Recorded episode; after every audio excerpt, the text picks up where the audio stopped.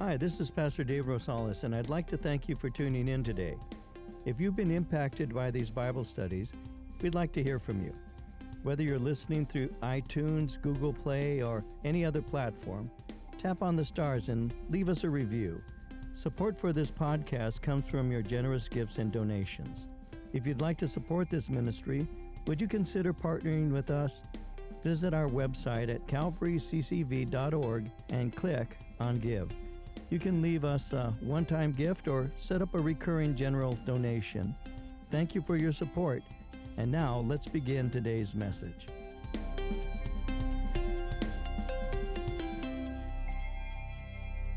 Beginning at verse 16, 2 Corinthians chapter 11, Paul is speaking in this particular portion of Scripture concerning the cost of ministry.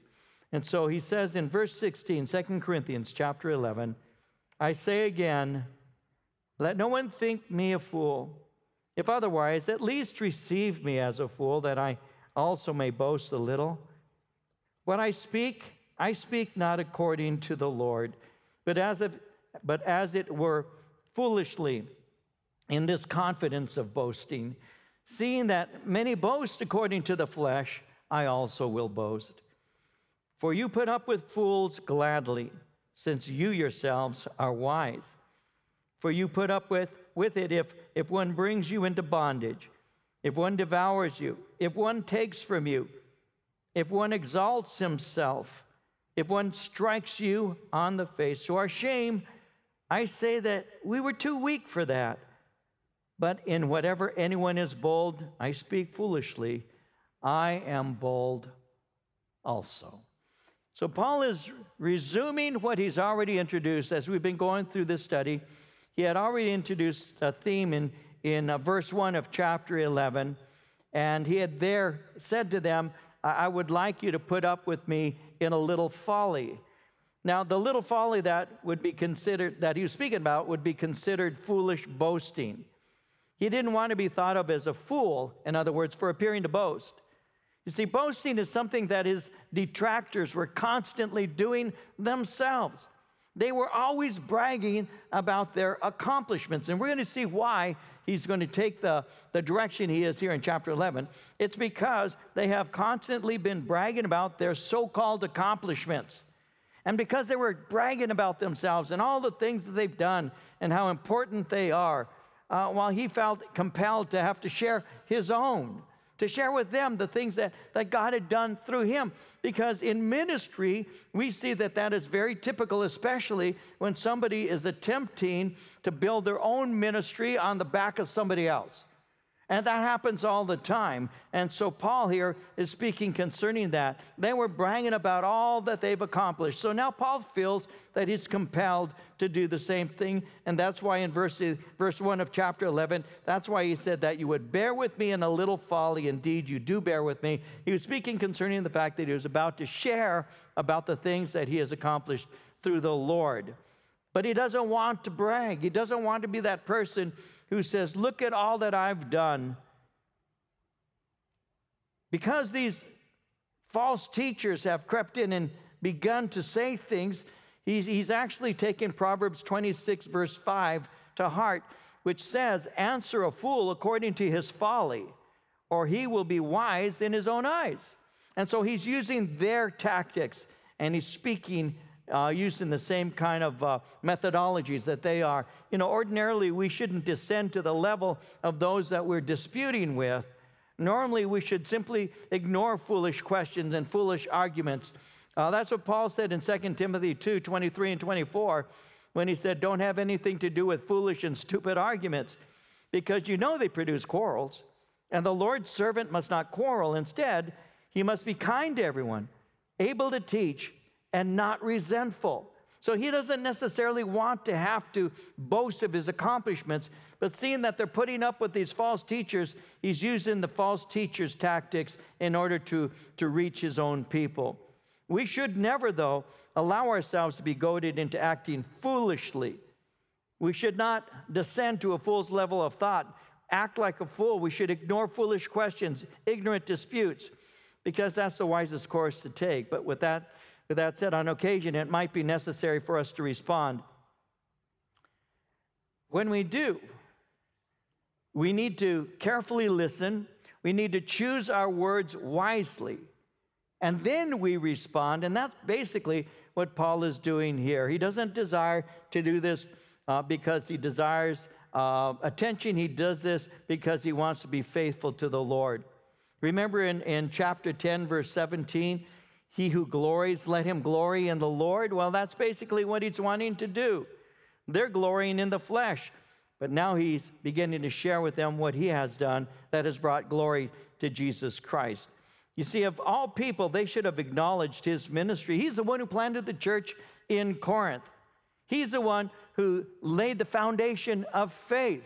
It would be like if, if I were to leave this church and go somewhere for a while and then to come back and have had people creep in, undermining everything that you've learned through me, those of you who consider me your pastor, for all these years. Now, somebody has entered in, somebody's saying something different, derogatory, they're calling into question everything about me. That's what's happened with Paul. And so he's now dealing with the things that are taking place. But of all people, the Corinthian church should have known who Paul was. He's the one who planted the church, he's the one who laid the foundations. Now, that's something that he's already reminded them of in a previous letter, all the way back in 1 Corinthians 9. He had said in verses 1 and 2, 1 Corinthians 9, 1 and 2, Am I not free? Meaning, am I not free in Jesus? Am I not an apostle? Have I not seen Jesus our Lord? Are you not the result of my work in the Lord? He went on to say, even though I may not be an apostle to others, in other words, they don't recognize my apostolic authority, surely I am to you. You are the seal of my apostleship in the Lord. And so, of all people, that church should have recognized Paul. He's the one who planted the church. And that's why he says, You are the result of my work. In chapter 12, he'll say at verse 11 of Second Corinthians, I've become a fool in boasting. You compelled me, for I ought to have been commended by you. For in nothing was I behind the most eminent apostles, though I am nothing. And so he's speaking to the church in a firm way because they have been drawn away by false teachers. So notice what he says as he begins in verse 16 here in chapter 11 of Second Corinthians. He says, I say again, let no one think me a fool, if otherwise at least receive me as a fool, that I also may boast a little. At least receive me as a fool. You put up with the foolish boasting of false teachers, so put up with me. Now, why would he ask them to receive him even as they would a fool? Well, he says this because the stakes are eternal. If they reject his ministry, they're rejecting the genuine gospel. To reject the genuine gospel is to reject the genuine Savior. And so this is of eternal consequence. It's not just somebody who's jealous or upset or, gosh, I lost my influence or look what's going on. I, I used to be special and boo hoo, boo hoo. That's not it. What it is, is it's your spiritual life I'm concerned with. And he's saying to the Corinthians, you don't seem to appreciate or understand that. And so that's why he says, at least receive me as a fool. In verse 17, what I speak, I speak not according to the Lord, but as it were foolishly in this confidence of boasting. When he says, I speak not according to the Lord, that simply means boasting is not something that he is comfortable doing. Boasting is not according to the Lord. Self commendation is not the way of the Lord. In reality, self commendation is carnal. There's a good uh, proverb that you might want to mark down Proverbs 27, verse 2 it, it says, Let another praise you and not your own mouth, someone else and not your own lips. Let somebody else speak well of you. Instead of us going out saying, Oh, you ought to see what I've done and all that I am, let somebody else say, This person's really solid. This person really loves the Lord. This person has made a real impact. Let them do it. And, and, and Paul would prefer that. But because these people are calling his ministry into question, he's answering a fool according to his folly. He's having to point out his own credentials. We'll see that in just a moment. But I don't want to boast, he's saying. Again in verse 18, many boast according to the flesh. He says, I will also boast. I don't desire to boast in what I've done, but I find that I must. As he does this, if you're keeping count, I had mentioned to you there are a number of, of charges he answers here in Second Corinthians. And if you keep an, uh, an account of that, this would be what we call the 23rd charge. 23rd thing they've said about him that he's responding to. And that charge is simple He's done nothing to establish credentials. He's done nothing to establish credentials. Why should we listen to him? He's done nothing to cause us to trust him. So he's saying, I'm being questioned. So let me remind you of what the Lord has done through me. He says in verse, uh, verse 20, You put up with, with it if one brings you into bondage, if one devours you, if, if one takes from you, if, if one exalts himself, if one strikes you on, on the face to our shame. I say that we're too weak for that. But in whatever anyone is bold, I speak foolishly. I am bold also. Now, what this is called, guys, is sanctified sarcasm. This is irony. He's saying, You've shown yourselves remarkably tolerant to the foolish. Does your tolerance have no limits? Look at everything you put up with. You put up with false teachers with an air of indifference, as if truth doesn't matter. And so, what he's revealing here is godly concern. It's not an academic debate, it's a pastor who's concerned that the church is being drawn away from Jesus Christ. That's what this is all about. And that's why he says in verse 20, you tolerate someone bringing you, look it, into bondage. You're having your freedom in Christ stolen from you, and it doesn't alarm you. They're neglecting the fact that the truth of the gospel is what sets you free. In John 8 31 and 32, Jesus said to those Jews who believed him, If you abide in my word, you are my disciples indeed, and you shall know the truth, and the truth shall make you free. When Jesus said, You shall know, the word know is a Greek word that can be translated you will perceive, you will understand, you will realize, you will comprehend. You will know the truth not just as a theory, you will know it as a practical reality. Truth is going to be something that you live, something you experience. It's not something that you just can quote accurately. It's something that you experience daily. You will know the truth of Jesus Christ, the truth of the gospel, the truth of the freedom that you have in Jesus Christ. You will know truth. It will set you free. And that's what he's speaking about here. You're going to comprehend, you're going to you're going to perceive, you'll understand, you're going to realize what truth is and truth is freedom. Now Jesus sets you free. False teachers bring you into bondage. When the Apostle Peter was writing concerning false teachers in 2 Peter 2, verse 19, he said, They promise them freedom while they themselves are slaves of depravity. For a man is a slave to whatever has mastered him. These false doctrines will bring you into spiritual slavery. It'll bring you into bondage. And that's what Paul is concerned about. Jesus Christ has been very clearly pre- uh, presented to these people. They need to know the freedom that comes through Christ. But because these false teachers have come in, elevated themselves, and call into question Paul's ministry, these people are being brought into spiritual bondage. Well, he says they're being brought into bondage, but what kind? It's more than likely the bondage of false doctrine, false teaching. You see, false teaching promises freedom, but always produces bondage. And Paul was writing to the churches of Galatia in Galatians chapter 3, verses 1 through 3. He said to them, You foolish Galatians, who has bewitched you? Before your very eyes, Jesus Christ was clearly portrayed as crucified. I would like to learn just one thing from you. Did you receive the Spirit by observing the law or by believing what you heard? Are you so foolish? After beginning with the Spirit, are you now trying to attain your goal by human effort? If you were set free by Christ, why are you trying to keep yourself free by your works? Don't you understand the Holy Spirit is the one who works within you? In Galatians 5, verse 1, it is for freedom that Christ has set us free. Stand firm then, and do not let yourselves be burdened again by a yoke of slavery. So he says, You put up with this. He said, You put up if one devours you. That word devour can be translated pillages. Someone who strips you of your goods.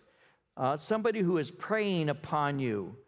Somebody who's making merchandise of you, making demands on you for financial support. Once again, the earmark of a false teacher. Peter in 2 Peter 2, verse 3 said like this concerning false teachers. He said, In their greed, they will make up clever lies to get hold of your money. But God condemned them long ago, and their destruction is on the way. When Paul was speaking concerning his own ministry to the Thessalonians, in 1 Thessalonians, he said in chapter 2, verse 5, Never once did we try to win you with flattery, as you very well know. And God is our witness that we were not just pretending to be your friends so you would give us money. See, false teachers do that. So these people are pillaging you, they're taking advantage of you, they're bringing you into spiritual bondage and then taking your finances. He says, thirdly, if one takes from you, that, that when he says if one takes from you, that, that speaks of taking you in. It's catching a fish in a net. These false teachers don't respect you. These false teachers are using you. These false teachers are making fools out of you. They're lying to you, and they've captured your trust. There are quite a number of people who have, uh, they have, uh, and I say this honestly, there are uh, many, not all, but many who have um, television programs that basically are just asking you for money constantly. Send me this money and I'll send you this anointed prayer cloth. Some of you have heard that. Send me this money, I'll send you this anointed prayer mat. I, rem- I had a prayer mat that was uh, that I that we got from one of the false teachers. Somebody gave it to me. They thought it would help this ministry. I guess I don't know. But they gave me, and it was actually a piece of paper, probably about 24 inches by 18 inches. It had, I still remember it, it had four angels, one on each corner, and it came with instructions. And I was to kneel down and I was to put my wallet in the middle of this, and then I was to take out the largest bill in my billfold and I was to put it in the center and I was to pray. And these angels, I guess, were going to do some magic. And then I was supposed to send them that large bill so that God would bless me. I remember watching somebody who was selling, uh, you won't believe this, who was um, making available to you uh, blessed wallets that are ne- never empty. Blessed wallets that are never empty. And I remember saying, why didn't they just get one for themselves and stop asking me for money? It, it, it just never, it never made any sense to me. It just, it doesn't make any sense. But guess what? There are people who send their money. These poor innocent sheep. That's what Paul is saying. They're devouring you. They're, they're pillaging you. They're stealing from you. They're, they're doing these things to get rich off of you another thing that they're doing is you put up with it when one exalts himself. Uh, when it says exalts himself, they've set themselves up as rulers over you. They're arrogant. They're the ones who walk in the church who expect people to come in and and and you know, hi, how are you? Oh, you know, I can see, you know, you're floating six inches above the ground. You're so holy. They're the ones who, you know, who think they glow in the dark. These, it's amazing people. Uh, that it, this speaks of ungodly lording it over the people. Uh, again, in 1 Peter 5, verses 2 and 3, the apostle said, Be shepherds of God's flock that is under your care, serving as overseers, not because you must, but because you're willing, as God wants you to be, not greedy for money, but eager to serve, not lording it over those entrusted to you, but being examples to the flock. Uh, I think it's a very dangerous thing when people begin to look at the pastor as being some, some sacred object. You know, I, I, I, learned, I learned about that very early in my ministry because I loved my own pastor, Chuck Smith. Many of you remember his name, perhaps some of you are aware of his ministry. He was my pastor, and I loved him deeply. But I remember the first time I ever had a real visit with him uh, where he and I were talking face to face. He had just finished sharing, and uh, he had stepped off the platform, and I walked up to him to say hello and to visit with him for a moment. And, and I remember uh, I shook his hand, and I was saying, You know, I'm David, I'm from Ontario. At that time, I was with Ontario. And he spoke to me, Oh, hi, David. And his breath was stale. I mean, you can't speak for 45, 50 minutes without drinking water, without your breath becoming stale.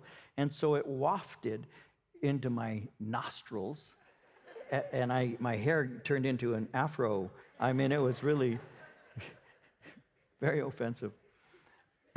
and the Spirit of the Lord said, Oh, you think he's perfect, don't you? He's a human being, just like you. I've never forgot that. So I was wearing masks long before the coronavirus, I promise you. But it's true, isn't it? I mean, you can actually look at somebody and love and admire them. I did with my own pastor, and the Holy Spirit had to remind me he's just a person. He's just like you. He has his ups, he has his downs, he has his life. You know, respect and love him, but don't be venerating him. Well, these people were, were actually arrogantly um, putting themselves over these people. He speaks of them striking you on the face. You put up with it if someone strikes you. That, that the, the term strikes you on the face could be literal. They may very well be hitting people. That does happen. But the term also carries with it the knowledge of humiliating you. Because remember how Jesus said, if someone strikes you on one cheek, you turn the other? Well, that was because striking or being slapped in the Jewish culture, and to this day, is, is a great insult. It's a humiliating act. And so that's what he's saying. He's saying they're lording it over you and they're treating you with scorn. They're dominating you and they're humiliating you. And so you put up with it if someone strikes you. And then he says in verse 21 to our shame, I, I say that we're too weak for that. But in whatever anyone is bold, I speak foolishly, I'm bold also, to our shame. Now, he's already stated that the false apostles said that his bodily presence was weak. They had said that in chapter 10, verse 10, when they had said, His letters are weighty and powerful, but his bodily presence is weak. They've already said something about him. And so, uh, what he's doing is he's referring to the taunts of these false apostles. And again, when he says we're too weak for that, that's really sarcasm. You who claim to follow the merciful, gentle, and gracious Jesus, respond better to force, is what he's saying. You think my gentle love for you is weakness, and in this you're wrong. So, since false teachers have boasted in their success, let me introduce myself to you. And this is what he begins to do. Verse 22 Are they Hebrews? So am I. Are they Israelites? So am I. Are they the seed of Abraham? So am I. And so he begins to share with them. And he's saying, You trust them. Let me review my credentials, even though I hesitate doing this. In my defense, I will give you information. But for us, that gives us information about these false teachers. Who were these false teachers? Well, he speaks of them as Hebrews, Israelites, and the seed of Abraham. So that tells us they're from the Jewish extraction. When he says Hebrew, that speaks of the Hebrew speaking or Hebrew parentage. It speaks of those who were born in Israel who are culturally Hebrew. You have that to this day. They call them Sabra. They're the ones who were born in Israel who are culturally Israeli. They're called the Hebrews. But he speaks of them as Israelites. Now, when he speaks of them as Israelites, the, the term Israelite means that they, they can trace their genealogy to a tribe. Paul will speak of himself as Paul from the tribe of Benjamin. And so he real, was really a Hebrew of his uh, Hebrews and an Israelite. When they speak concerning Abraham, are they the seed of Abraham? Well, Abraham received the uh, blessings of the covenant, and through Jesus Christ, we are of the seed of Abraham. In verse 23, are they ministers of Christ? I speak as a fool. I am more. They're claiming to be ministers. They're claiming to have some special classification. Well, I'm going to speak as a fool, even as these false apostles labeled me. Let me compare their claims to my own works. And what you're going to see now is he's going to be actually reminding them of his trials, not his triumphs. Listen to what he has to say. In verse 23, are they ministers of Christ? I speak as a fool, I am more. In labors, more abundant. In stripes, above measure. In prisons, more frequently. In deaths, often. From the Jews, five times I received 40 stripes, minus one. Three times I was beaten with rods.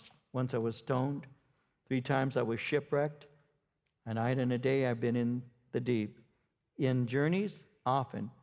In perils of waters, perils of robbers, perils of my own countrymen, perils of the Gentiles, perils in the city, perils in the wilderness, in perils in the sea, perils among false brethren, in weariness and toil, in sleeplessness often, in hunger and thirst, in fastings often, in cold and nakedness, besides the other things, what comes upon me daily, my deep concern for all the churches. Who is weak, and I'm not weak?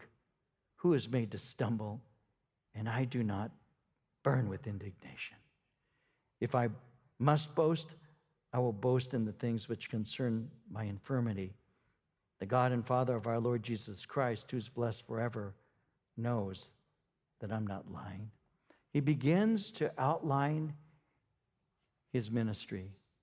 Notice in verse 23 in labors more abundant.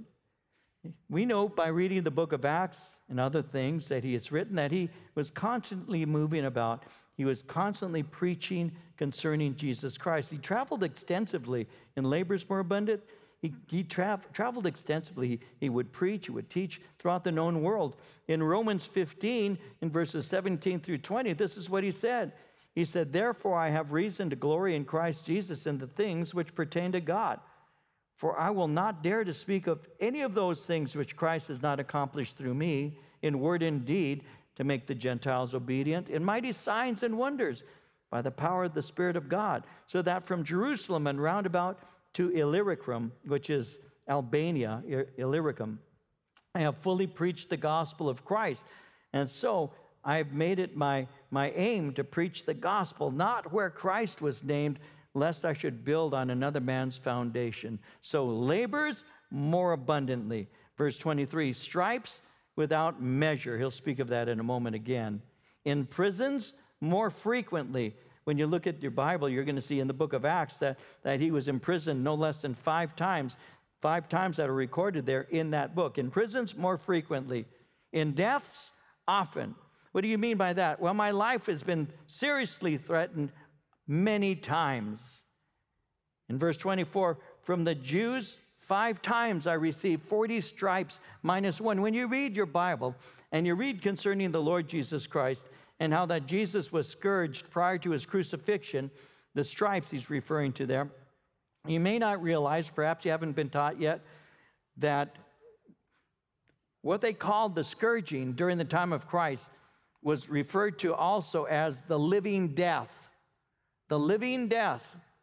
And what they would do is they would take the prisoner, they had a post, they would tie their hands to the post, exposing their, their whole body, their rib cage, all the way down to their feet. And they would have two men, they called them lictors, L I C T O R S, lictors. And the lictors would take turns and they would hit them. They had a, a whip that had three leather three, three leather straps, and, and very often they would embed in the straps broken pieces of, of bone or lead fragments that were very sharp and heavy. And what would happen is one would take turns while the other would, and they would actually lacerate the, the person being scourged. They could skin them basically alive. When you, when you read of the scourging of Christ, don't minimize it because the scourging of Christ was a torture device that was, well, some died under the lash. It was unusual. It wasn't unusual for them to die from shock and blood loss.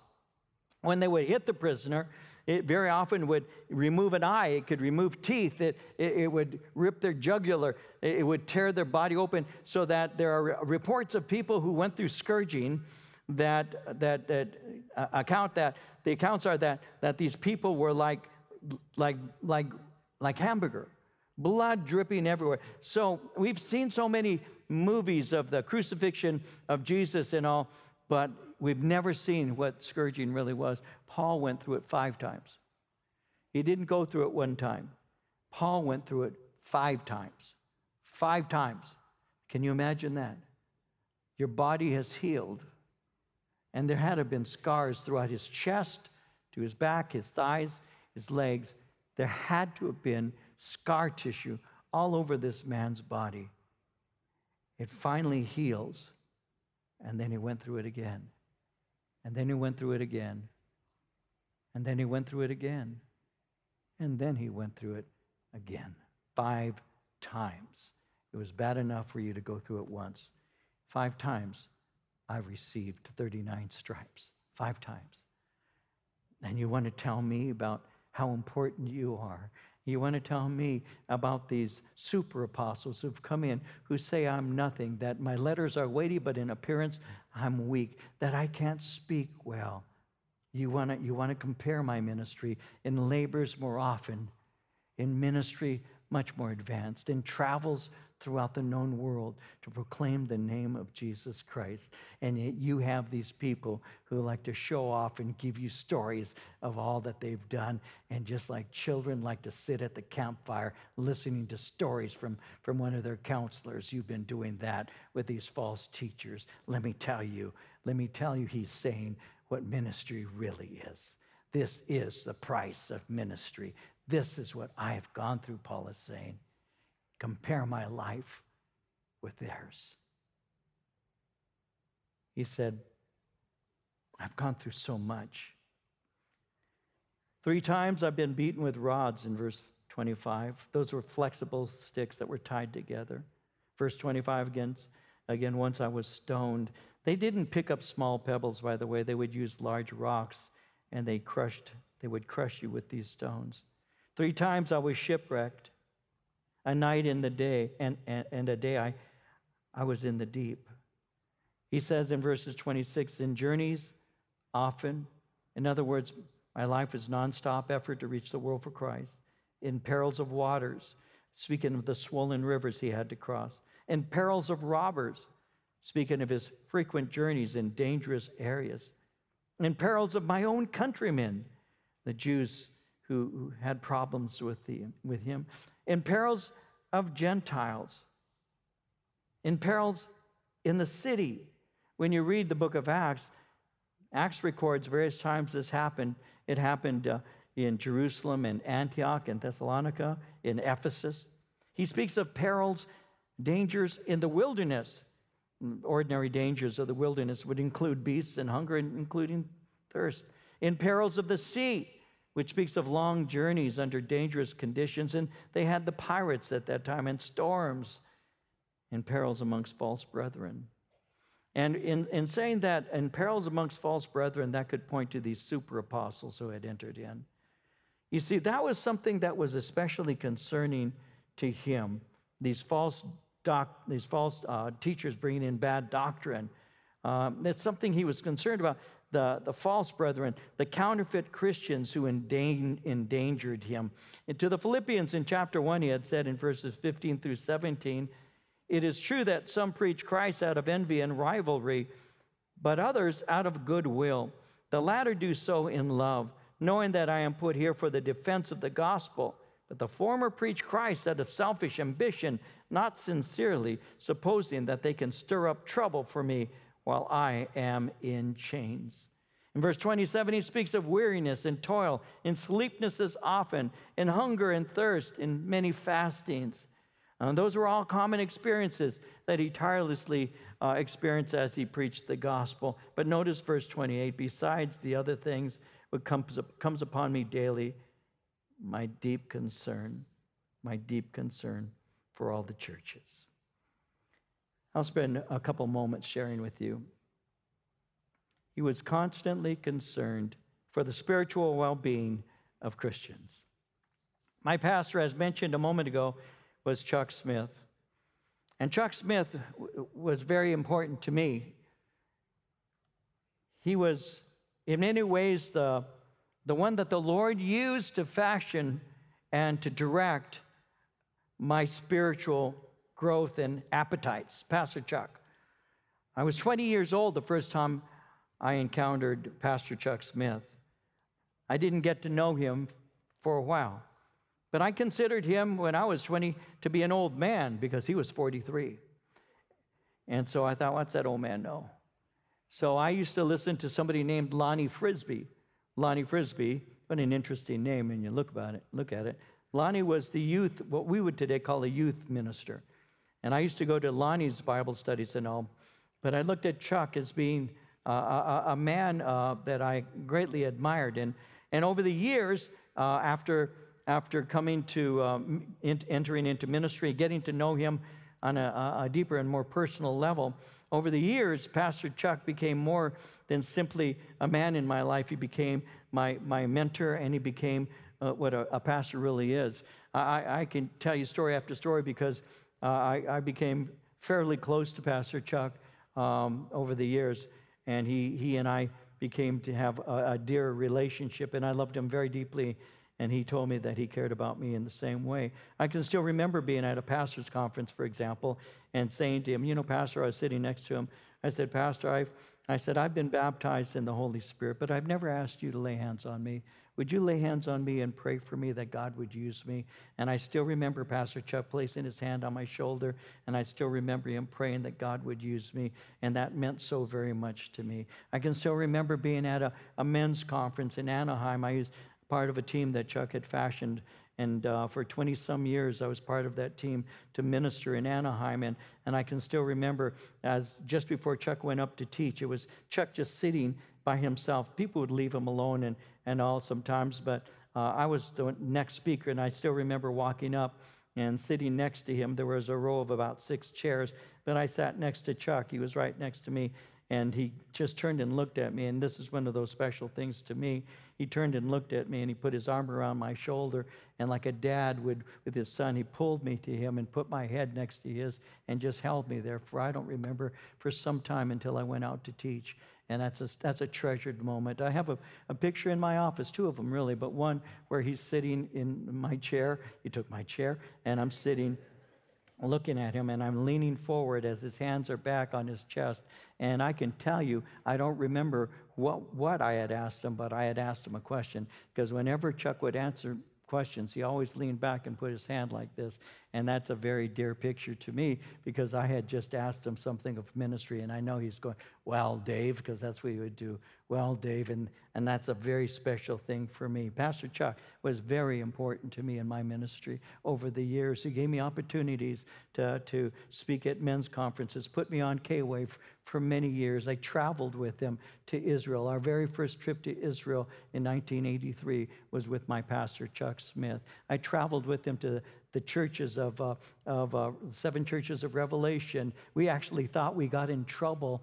Raul Ries, you all know Raul, Raul and, and, uh, and I and Ron Wilkins and several guys were in the back of a bus and we were traveling through Turkey and it was pouring rain and we got bored and it was a big bus so we were in the back and we were laughing. We were making each other laugh and when you got Roland and Ron and some of us together we, we do a lot of laughing and teasing. We did it for three days. It was a five day trip for three days. It's now Wednesday and uh, we've been laughing and laughing. Now it's Wednesday. Karen Johnson from Calvary Chapel Downey comes walking up the center aisle towards us and she walks up to us and she says Chuck wants you in the front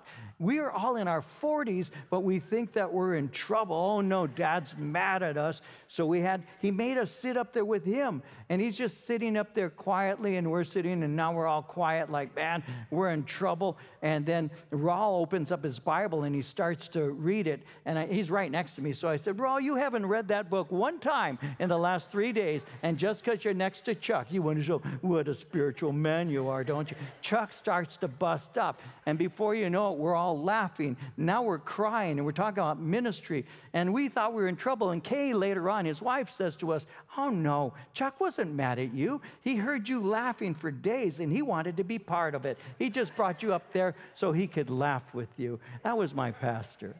That was my pastor. I enjoyed him and, and I would make him laugh. I, I, I made him laugh all the time. I was one of those guys in his life that could tease with him. And one day we were in, we were in Austria, we were doing some ministry, and, and uh, Brian Brodersen was sitting across from me, and, and Chuck was right here, and I was sitting here, and, and one of the other brothers uh, uh from England was sitting here. And, uh, and Chuck's looking at me because Brian had just gone to England to begin uh, plant a church there in, in, in London. And, and Chuck's just staring at Brian. And Chuck says to me, he goes, David, let me ask you a question. I said, Yes, sir. He goes, What would you say to a man who took your daughter? He was so serious.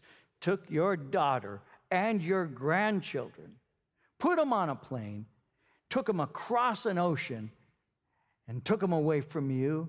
I said, What would I say to a man who took my daughter away from me?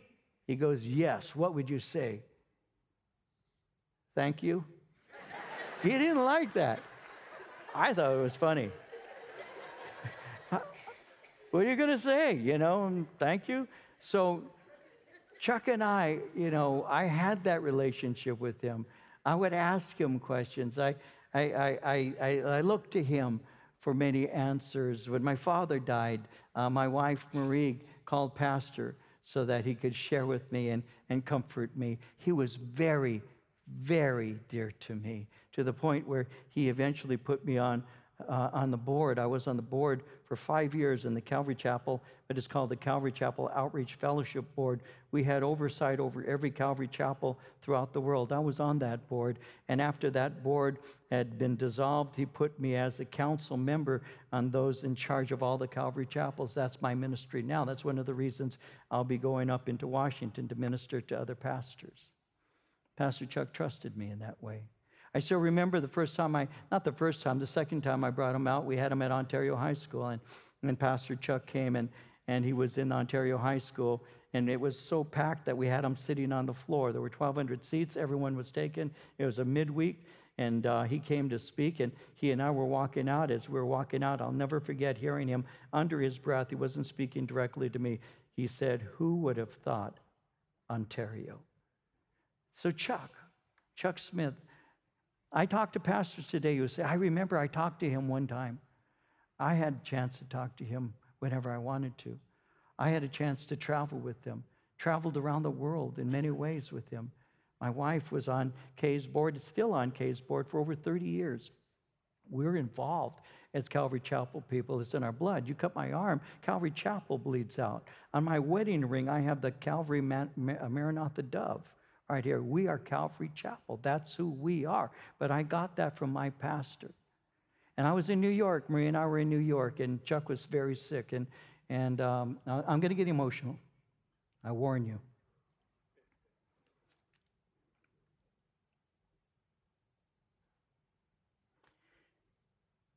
My pastor was very sick. So I called and I spoke to, I forget who, but we got a call back from Paul. Paul Smith is Chuck's brother. Paul calls me. We're in New York. We're in a, car on our way to the airport. And I said to Paul, Listen, Paul, is, is Pastor going to be in the, in the pulpit tomorrow? And he said to me, Yes, he is. I said, Let him know I'm going to come. I want to be there.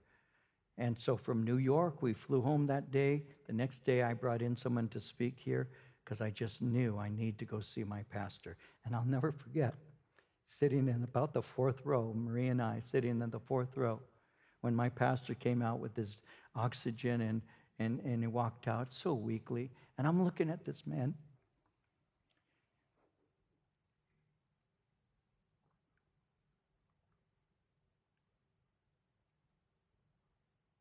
Who is a father to me.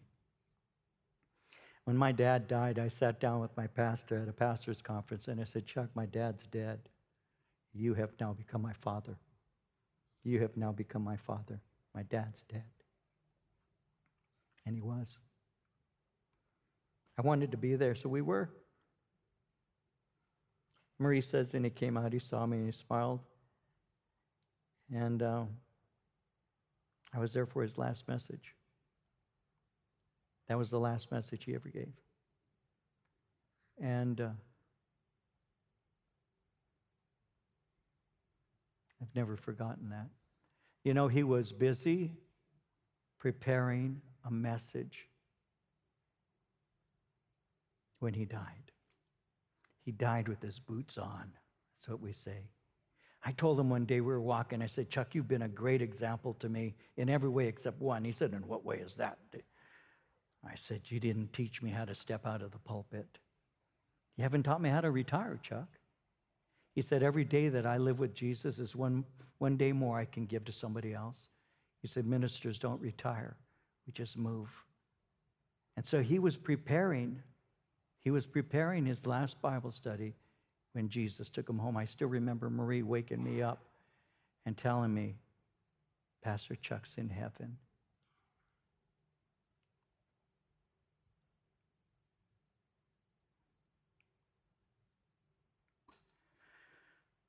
He has a son named Chuck Jr. He doesn't like being called Junior, but that's what he's called. Hey, Junior, doesn't like it. But Chuck Jr. said this. He is speaking, I think, in general to all of us, but especially members of the church. He said, Dad lived for your growth in the knowledge and the grace of Jesus. Why was he here teaching as sick as he was, disregarding his doctors and his family? Because he loved you. He loved being with you and teaching you. He cared about you and your progress. He felt that if he brought God's word to you in the power of the Spirit and helped you see Jesus here and now, he could help you find your way. That's what he put through his example into my life. Ministry is not what people think it is. Ministry has a lot of joys. For those of you who want to be a pastor, has a lot of joys. It does. But it has a lot of sorrows. I cannot tell you, and I don't choose to remember all the things that have been said to me over the years. But I've been ministering now since 1973, 47 years in September. 39 years pastoring this church, two years as an assistant pastor in another church. I can't tell you the cost. You discover it yourself. I can tell you that 39 years ago, I was in a meeting as an assistant in a board meeting when the senior pastor turned to me and said to me, You're not a pastor. You're a counselor. We're going to remove you from being a pastor. We're going to send you back to school to finish your degree because I was a counseling major.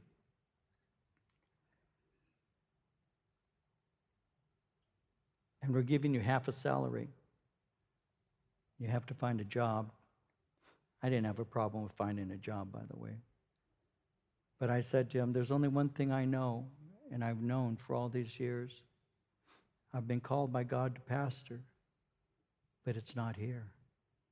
So I hereby give you my resignation. I'll be gone in two weeks. Following week, he said, Well, don't tell anybody in the church. We want to make an announcement. I said, Okay. I was already teaching a Bible study, and so we had a Bible study at my house and I told them, I've resigned my position and I'm going to be no longer serving at this particular church. One of the members of the Bible study said to me, Where are you going to be this upcoming Sunday? Where are you going to go to church? And I said, uh, I don't know. I said, My sister, I call my sister in law Patty, I call her my sister. I said, My sister Patty needs a Bible study, and I'm going to teach her. You see, Oden Fong is a very good friend of mine. Oden was in Mustard Seed Faith and various music, does music, and we had done a an outreach. I gave an invitation when I was an assisting pastor, and nobody got saved. And I went into the back, and my sister-in-law, my sister Patty, comes walking up to me with a roommate, Felicia, and says to me, I feel sorry for you. Nobody came forward. I might as well get saved. That's what Patty said. I looked at her. She's the first person who ever, ever answered an open invitation. She gave her heart to Christ. And she's been in this church. She's hiding somewhere. She's been in this church for a long time, but I, I don't think she's saved to this day. No.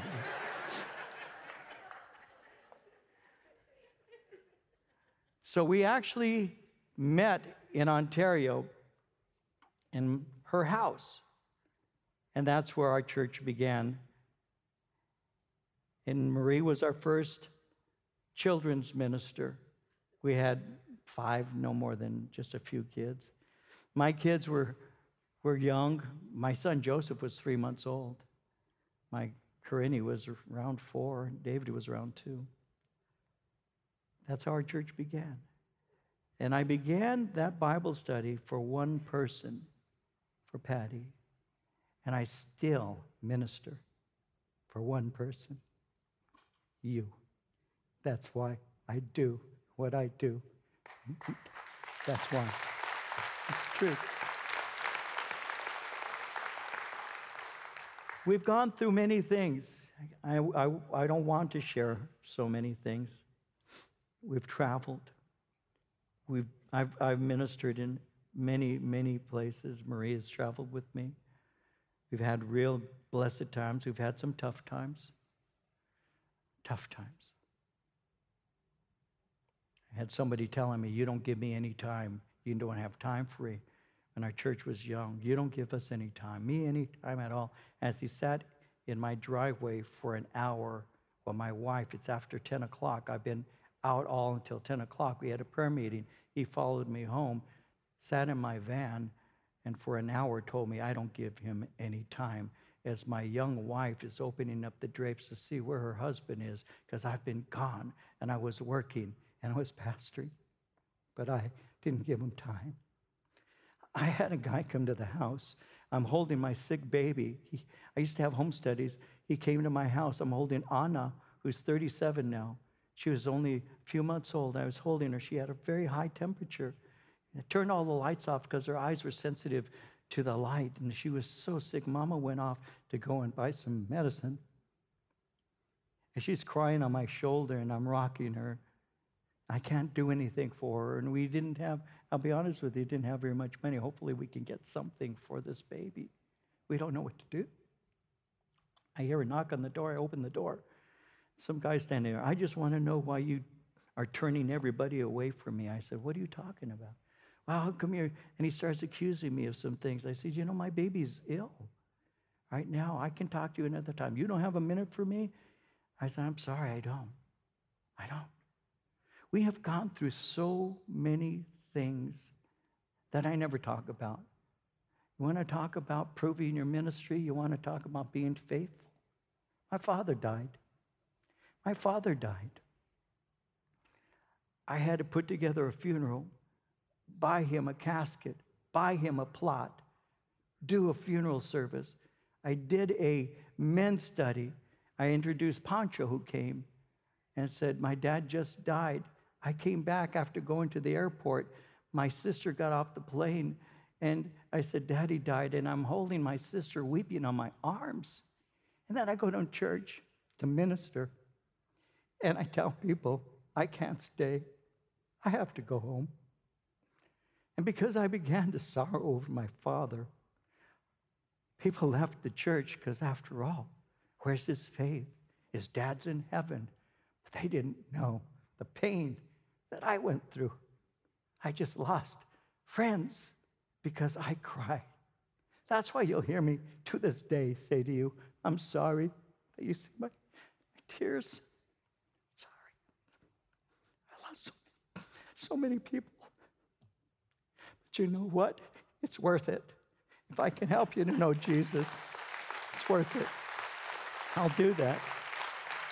But I can't tell you, and it's no complaint. Paul shared, These are the things I went through. This is no complaint. I'm not, I wouldn't give up my life for anything else. There's no greater joy than to talk about Jesus Christ. But it breaks your heart when people don't give you the same credit they would give a false teacher. And that's what Paul's dealing with. He says, I'm boasting. Why don't you show me the same kind of leeway that you give to the false teachers? That's what happens in ministry. But you want to know something, guys? You don't hear me talk about these things. I could write books on this. I really can. You, I, you don't know the things that have been said about me, the things that have been said about my kids. You don't know. You don't know.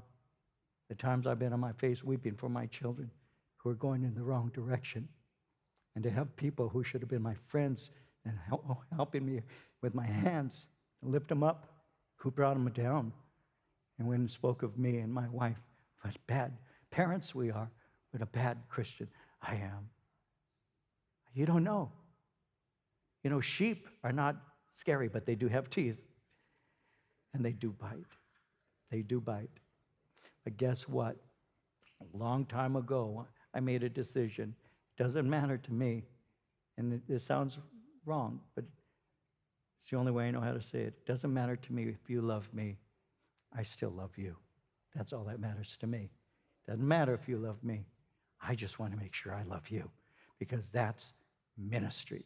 And that's what Paul is saying on top of all of the pain and the labors and the fastings and, and, the, and the attacks and, and the peril and everything. He says, What comes upon me, the thing that causes me so much is my deep concern for all the churches. And that's the bottom line. That's what I learned from my pastor is to love this church, love the fellowship.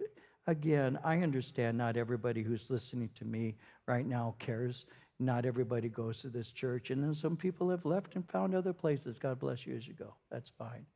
But just as long as you know that the person who's been behind this pulpit for 39 years and this woman whom I call my precious wife, we love you. We love this church. We have given our life for you gladly, and I would do it again in a heartbeat. We love you. That's the bottom line. That's the bottom line. And so I'll close, I'll close. You know, someone's saying, Can you shut up? Okay, I'll close. He said in verse 30, If I must boast, I'll boast in the things which concern my infirmity.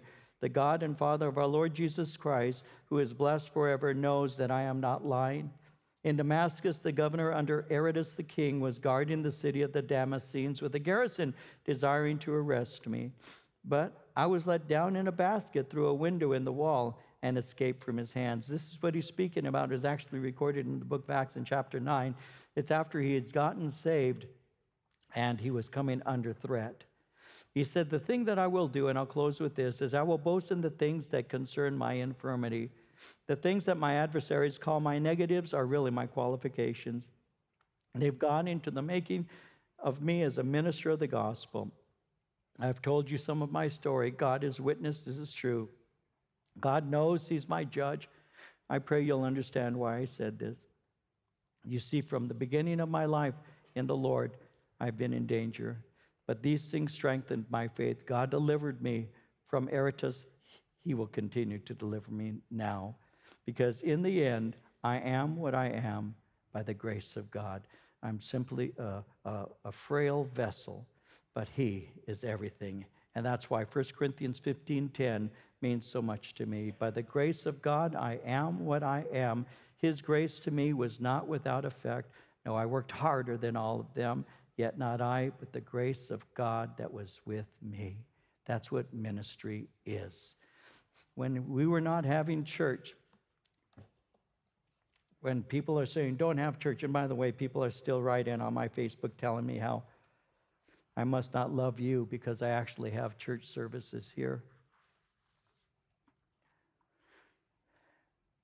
As you know, and I'll close with this, you may not have been here, and I understood why you couldn't, and there's no negative about this at all. I understood. But that didn't mean I shouldn't be here. So my wife and I got up every week, and we would sit in that parking lot, talk to people. Anybody who showed up, we ministered to. Why? Because we love you guys, because we wanted to be here for you. When you couldn't be here, we were. Why? Because I get paid to do that? I'm not a hireling. I did that because I love you. And because if you need a pastor, that's me. I will care for you because you belong to the Lord and He entrusted you to my care. That's why we were here, and that's why we'll stay. That's the truth. And the things you go through are the things that make you strong. If you'd like to learn more about Pastor David or Calvary Chapel Chino Valley, please visit our website at calvaryccv.org. Thanks for listening and have a great day.